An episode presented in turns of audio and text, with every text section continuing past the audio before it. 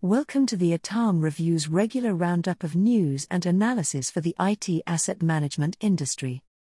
Zero comments.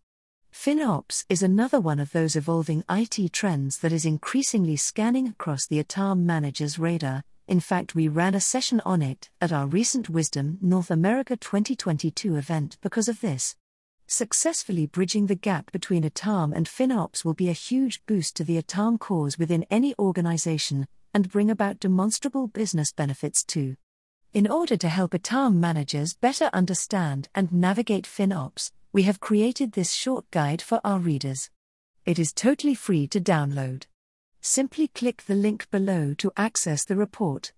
According to the FinOps Foundation Technical Advisory Council, FinOps is an evolving cloud financial management discipline and cultural practice that enables organizations to get maximum business value by helping engineering, finance, technology, and business teams to collaborate on data-driven spending decisions. The term itself is a portmanteau of finance and DevOps, reflecting its origins in, and many of the same principles as, DevOps, including shared ownership. Other terms used synonymously with FinOps include cloud cost management, cloud financial management, cloud cost economics.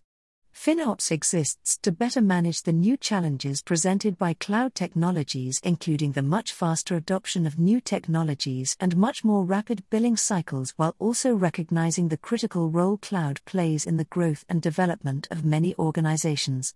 One key realization is that FinOps isn't focused on reducing the cloud bill, but rather optimizing the cloud bill.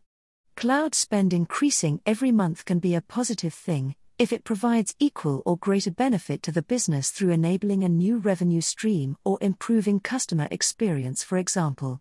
This FinOps guide for ITAM managers covers the following key areas. What is FinOps? Thank you for listening to the ITAM Review's News Roundup. Stay tuned for more news and analysis. If you enjoyed the podcast, please rate it with your preferred podcast provider. Thanks.